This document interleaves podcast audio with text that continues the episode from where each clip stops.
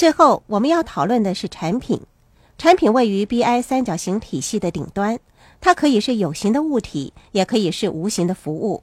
产品正是你创办企业的动机。现在，你终于付诸实际的行动了，把新产品的创意发展起来，并且组织了一组优秀的团队跟你共同合作。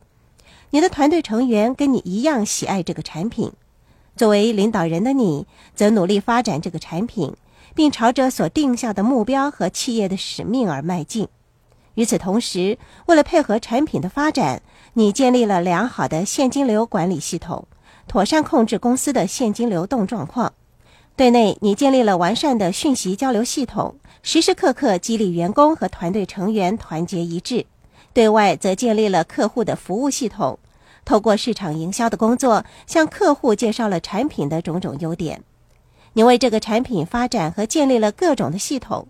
协助你制造、分发和出售这个产品，以赚取利润。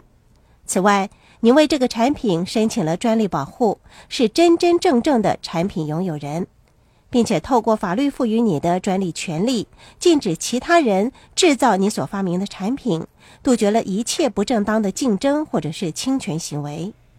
也许你所拥有的产品或服务并不是由专利权所保护的。所以，你所提供的服务或产品得到客户的认同，建立了良好的商誉。那么，你需要为你的公司或产品的名字申请商标注册。总体来说，仅仅有伟大的创意是不足够的。你需要为你的创意建立一个 BI 三角形体系，用以推动和支援产品的发展。